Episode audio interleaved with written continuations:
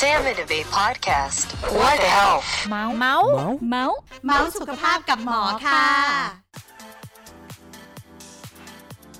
สวัสดีค่ะ สวัสดีคุณผู้ฟังทุกๆท่านค่ะ ขอต้อนรับทุกท่านเข้าสู่รายการ What the Health เมาส์สุขภาพกับหมอค่ะ วันนี้นะคะ คุณผู้ฟังยังอยู่กับรมนคนสวยค่ะ คิมเภสัชกรหญิงหันสามหามงคลค่ะค่ะแล้วก็วันนี้นะคะเรื่องราวที่เราจะคุยกันค่ะพี่ขิมขาบอกได้เลยนะคะว่าเป็นเรื่องที่ ตรงกับตัวดิฉันมากค่ะ เรื่องของความสวยงามอีกแล้วเหรอคะๆเปล่าค่ะ เรื่องการนอนค่ะพี่ โอ้นอนเยอะหรือนอนน้อย นอนเยอะนอนนะ แต่เหมือนไม่ได้นอน อ้าวเออแบบว่าแบตเก็บไม่อยู่เงี้ยค่ะ คุณน้องรั่วรั่วๆไปไม่ชารู้ร์จเหมือนไปแล้กัวนไม่อยู่คืชาร์จเหมือนแบตเต็มเหมือนแบตเขาเรียกว่าอะไรนะแบตเสื่อมเออชาร์จไม่แบตติดเสื่อมชาร์จไม่ติดไม่ว่าจะนอนแค่ไหนก็ตาม แต่ก็ ก็ง่วงนะ ไม่ใช่นอนน้อยแต่นอนนะ แต่เนี้ยนอนนะ นอนเยอะแต่ง่วงนะโอ้โอเค คงจะมีคุณผู้ฟังเป็นอย่างนี้เช่นกันอ่าแน่นอนค่ะพี่ขิมคะแต่ว่าเราจะมาคุยกันเรื่องนี้แค่สองคนคงเป็นไปไม่ได้ค่ะ ผู้เชี่ยวชาญวันนี้นะคะ เป็นคุณหมอคนสวยค่ะ แพทย์หญิงพัชรนันท์ศรีพัฒนวัฒน์แพทย์เวชศาสตร์ชะลอวัยและฟื้นฟูสุขภาพ ไปกันค่ะ ไปคุยกับคุณหมอกันว่าทำไมระมนเป็นอย่างนี้ สวัสดีค่ะคุณหมอค่ะ สวัสดีค่ะ สวัสดีค่ะคุณหมอค่ะ เราเรียกคุณหมอสั้นๆ ว่าคุณหมออะไรดีคะอ่าชื่อซีนะคะ โอเคค่ะโอเคคุณหมอค่ะซีค่ะอะ คุณหมอซีค่ะแล้วมันถามก่อนเลยค่ะว่า มันเป็นความเชื่อเนาะที่เราเคยได้ยินมาเพื่อนเราก็บอกมา ถ้าวันนี้ไม่ได้นอนพรุ่งนี้นอนชดเชยไปเลยทั้งวัน ชีวิตเรามีการนอนชดเชย มันช่วยได้จริงปะคะเอาจริง จริง ๆ แล้วมันแตกต่างกันนะคะ เพราะว่าจริง ๆ เราต้องอย่าลืมว่าการนอนเนี่ยเอ่อมันส่งผลเกี่ยวกับเรื่องของฮอร์โมนด้วย การที่คนเราเนี่ยนอนแล้วแล้วมีการซ่อมแซมร่างกายได้ดี มันก็ต้องมีการหลั่งฮอร์โมนดีๆออกมาซ่อมแซม เพราะฉะนั้นถ้าเกิดว่า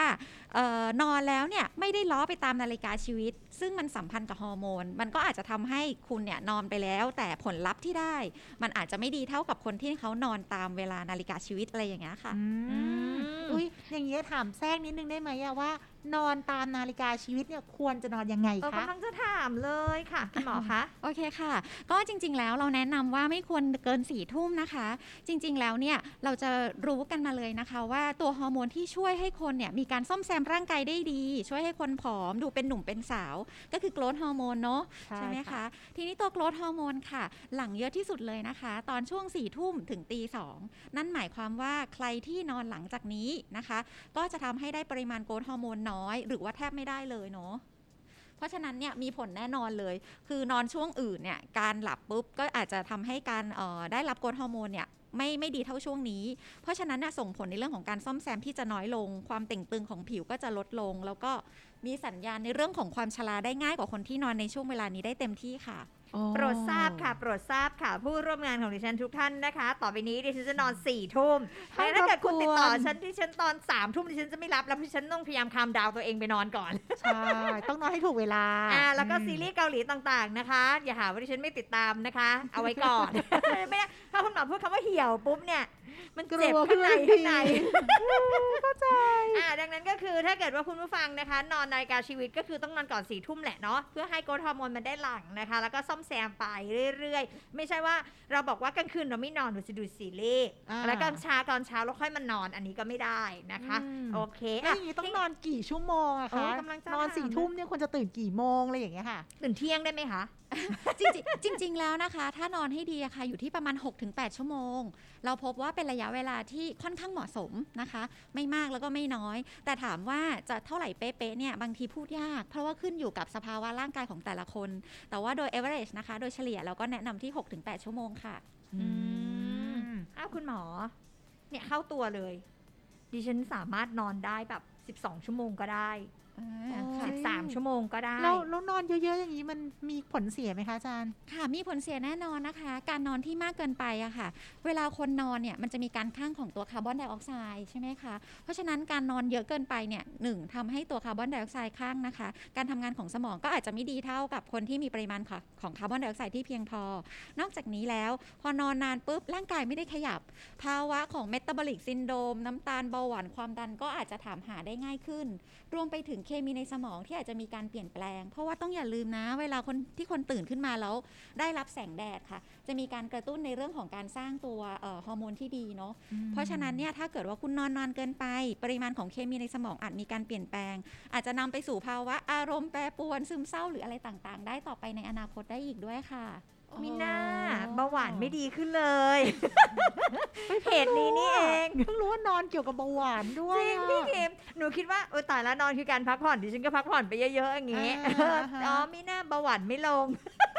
เข้ากลายใจเป็นละว่านอนเยอะก็ไม่ดีอ๋อนอนน้อยก็ไม่ดี คุณหมอถ้างั้นความเชื่อที่บอกว่าคนที่นอนเกิน 9 ชั่วโมงขึ้นไป หรือว่านอนเยอะๆอะไรอย่างเงี้ยค่ะ มันจะทำให้เราแบบอายุสั้นอ่าอายุสั้น ค่ะ อันนี้เป็นเรื่องจริงนะคะ มันมีการศึกษามาแล้วค่ะ ที่พบว่าเป็นแบบนั้น ก็เนื่องจากว่าการที่นอนมากเกินไปเนาะร่างกายไม่ได้มีการขยับค่ะ ก็ส่งผลในเรื่องของการเผาผลาญก็จะลดลงด้วยนะคะ แล้วก็ออกซิเจนที่ไปเลี้ยงไปเลี้ยงอวัยวะภายในก็จะลดลงด้วยนะคะอืมแล้วแบบไหนที่เรียกว่านอนเยอะนอนเกินคะก็จริง ๆ ตอนนี้ค่ะ เราจะดูที่ในเรื่องของ ทั้งคุณภาพและปริมาณนะคะ คุณภาพก็คือถ้าพบว่านอนไปแล้วนะคะ แล้วรู้สึกว่านอนเท่าไหร่ก็ไม่พอไม่เต็มอิ่ม นอนแล้วอยากนอนอีกนะคะ ก็เป็นสัญญาณหนึ่งนอกจากนี้จำนวนชั่วโมงก็มีผลค่ะ การนอนที่มากกว่า 8 ชั่วโมงขึ้นไป ร่วมกับอาการอย่างที่หมอกล่าวมาแล้ว ก็จะเข้าข่ายที่เรียกว่านอนมากเกินไปค่ะอืมนอนมากเกินไปก็ไม่ดีโอพี่เคขิมดิฉันสรุปค่ะตรงนี้ดิฉันนอนมากเกินไปเออแล้วแล้วมันจริง มันมีความผิดปกติไหมคะว่า มันเกิดจากอะไรถึงทำให้คนเราเนี่ยนอนมากเกินไปอะค่ะค่ะ จริงๆ ในเรื่องของสาเหตุนะคะ ก็ในในในเชิงของทางทฤษฎีค่ะ เราอาจจะดูได้คร่าวๆ อย่างเช่น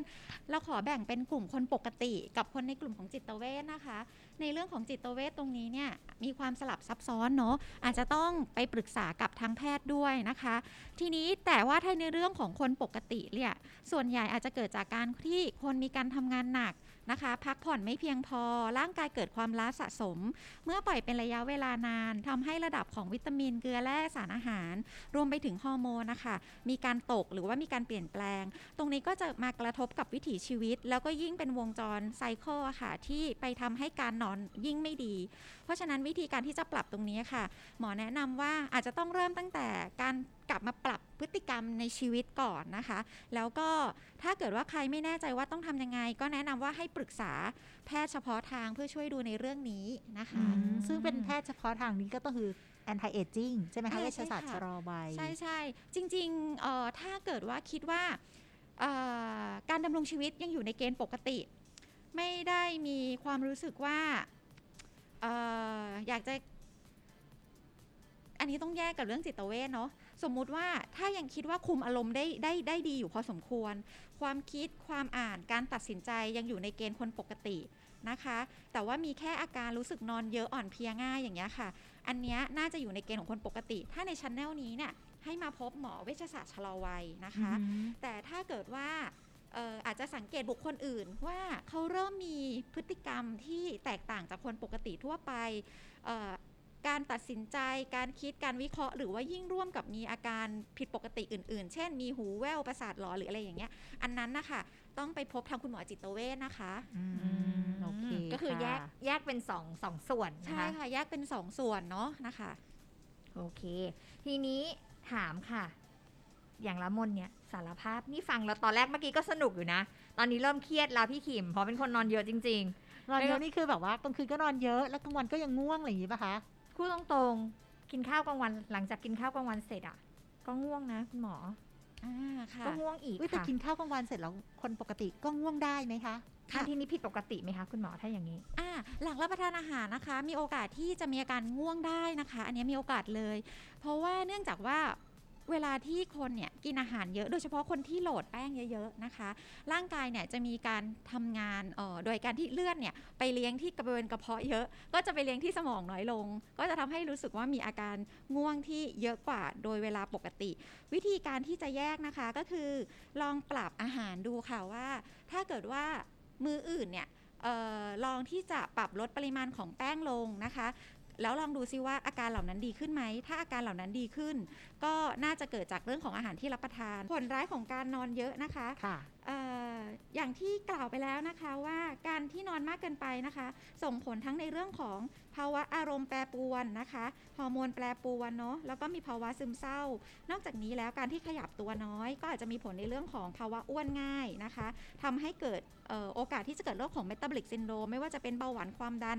ได้เยอะต่อไปมากกว่าคนปกติอีกด้วยค่ะ ส่งกับผลกับทั้งล่างเลยเนาะ ไม่ได้แบบว่าพี่ขิมแค่คือบริเวณเดียวไปหมดทั้งตัวเลยค่ะ พูดตรงๆนะที่คุณหมอพูดมาทั้งหมดนี่คือดิฉันเลยอะคือดิฉันเลยอะบางทีแบบ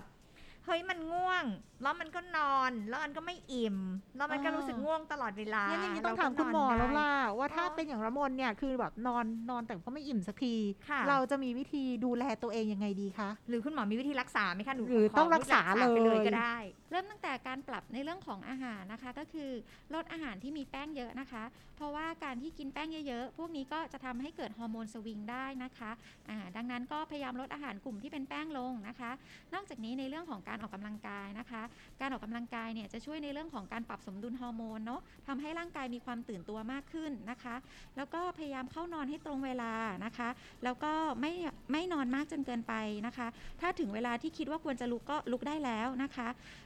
การนอนเกินมากเกินไปส่วนหนึ่งนะ อาจจะเกิดจากการที่บางคนเนี่ยขาดแรงบันดาลใจ ไม่รู้จะทำอะไรก็นอนไปก่อน เพราะฉะนั้นสิ่งหนึ่งที่อาจจะช่วยได้ก็คือลองหาสิคะว่าเป้าหมายในชีวิต หรืออะไรที่เป็นแรงบันดาลใจ แล้วเราลองไปทำมันค่ะ มันจะช่วยในเรื่องของการที่รู้สึกว่าเออมีอะไรที่อยากไปทำแล้วก็มีความกระตือรือร้นกระปี้กระเป๋า มีความสดชื่นในชีวิตมากขึ้นนะคะ อ่ออย่างการออกกำลังกายเมื่อกี้หมอขอเสริมเพิ่มนิดนึงนะ จริง ๆ แล้วเนี่ยการออกกำลังกายค่ะทราบกันไหมเอ่ยว่ามันช่วยเพิ่มในเรื่องของเคมีในสมองในกลุ่มโดปามีนด้วยนะคะ เจ้าตัวโดปามีนตัวเนี้ยมันจะเป็นตัวที่ทำให้คนรู้สึกกระปี้กระเป๋า แล้วก็มีเอ่อความกระฉับกระเฉงนะ เพราะฉะนั้นออกกำลังกายก็เป็นวิธีการหนึ่งนะคะ ที่จะช่วยในเรื่องของการทำให้เอ่อมีสุขภาพกายสุขภาพจิตที่ดี แล้วก็ลดในเรื่องของภาวะการนอนเกินอีกด้วยนะคะอืมอะเข้าใจแล้วค่ะดิฉันไม่ต้องไปหาคุณหมอแล้วค่ะ แล้วดิฉันก็ไม่ต้องรักษาแล้วค่ะ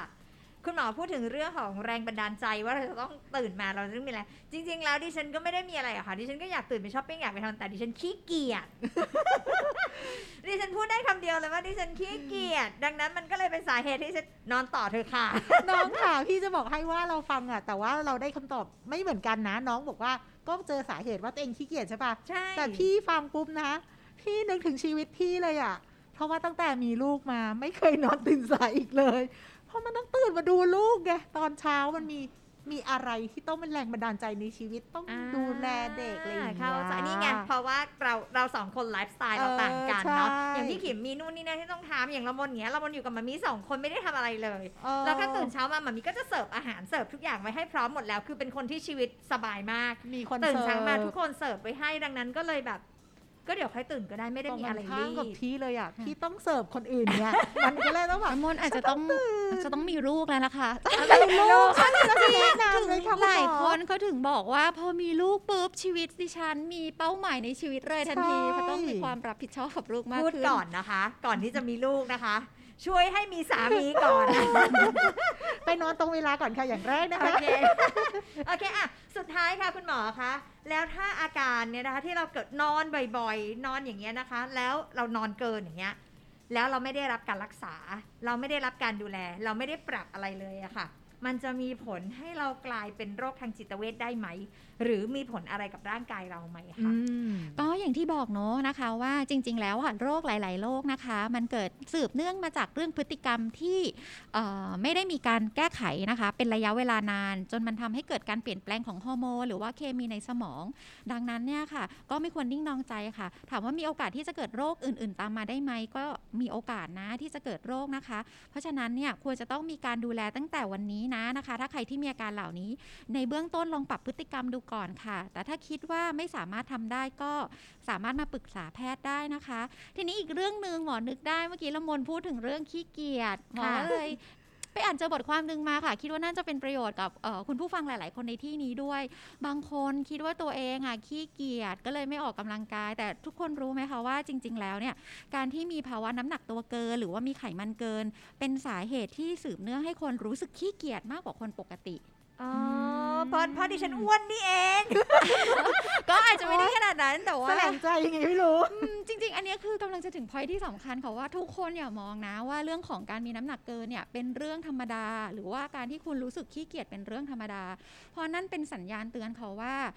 สิ่งต่างๆ ที่มันจะเป็นปัญหาเริ่มเข้ามาเคาะประตูบ้านคุณแล้ว เพราะฉะนั้นนะคะ ใครที่รู้ตัวว่าขี้เกียจให้ลุกขึ้นมาปรับพฤติกรรมนะคะ แล้วก็เริ่มลดน้ำหนักดูค่ะ เพราะว่าพอคุณเริ่มที่จะลดน้ำหนักหรือว่าดูแลตัวเองเนี่ยความขี้เกียจของคุณก็จะหายไป ความรู้สึกง่วงเหงาหาวนอนก็จะหายไปนะคะ เพราะฉะนั้นใครอยากจะ anti aging อยากจะชะลอวัยสิ่งหนึ่งที่สำคัญคือ พยายามลดปริมาณไขมันให้อยู่ในเกณฑ์ที่พอเหมาะค่ะ ฮัลโหลมีต่อไปนี้ปลุกหนูเลยนะคะ ถ้ามีก็ได้ให้หนูลุกขึ้นมาตอนเช้าค่ะ อย่าปล่อยให้หนูนอนต่อไปเพราะว่าหนูจะเหี่ยวลงเหี่ยวลงเหี่ยวลงนะแล้วชีวิตหนูก็จะสั้นลงด้วยอันนี้ฝากบอกเพราะเพราะว่าหมามีหนูฟังตลอดไงอืมเป็นกำลังใจให้ลูกสาวฟังทุกเทปอ๋อน่าเอรัอกอันนี้ก็แอบมากแอบบอกหมามีว่าปลุกหนูมาเลยค่ะมามีไม่ต้องทำกับข้าวเช้าแล้วนะคะ เดี๋ยวระมนตื่นมาทำให้มามีเองหมามีย่างเงี้ยทำหรต่ออไปเถอะค่ะโอเค วันนี้นะเราก็ได้สาระแล้วก็ความรู้มากๆเลยเกี่ยวกับเรื่องของการนอนไม่ว่าจะเป็นนอนน้อยแต่นอนนะ หรือนอนเยอะแต่เหมือนไม่ได้นอน ไม่ว่าจะเป็นอันไหนก็แล้ว แต่ถือว่าส่งผลเสียกับสุขภาพทั้งนั้นอืมดังนั้นสิ่งที่ดีที่สุดก็คือนอนเธอะจ้ะนอน นอนให้มันตรงตามนาฬิกาชีวิต และนอนให้เพียงพอนะคะ แล้วชีวิตเราก็จะดี แล้วอีกอย่างหนึ่งอะนอนแต่พอดีก็จะไม่แก่ด้วย แก่ทำให้ชะลอความแก่ลงไปด้วยนะคะ โกรทฮอร์โมนสำคัญใช่ สี่ค่ะทุ่มต้องหลับ ดังนั้นฝากแจ้งตรงนี้ทุกๆท่านสี่ทุ่มดิฉันจะไม่รับโทรศัพท์ใครต่อไปสี่ทุ่มต้องหลับเจ็ดถึงแปดชั่วโมงต้องได้อ่าอย่างนี้นะคะโอเคนายฟังหรือเปล่านายฟังหรือเปล่า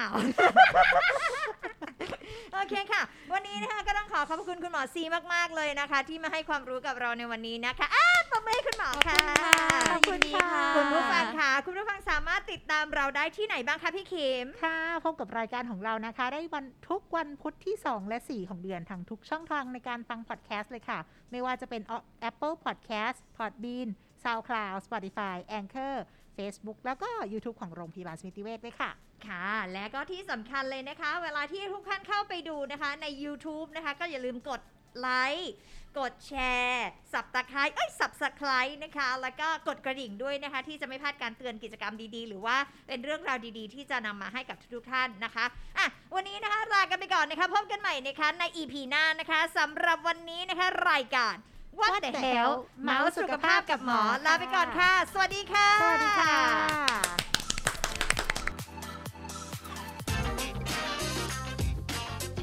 Sam and Debate Podcast. What the health? เมาส์เมาส์เมาส์เมาส์สุขภาพกับหมอค่ะ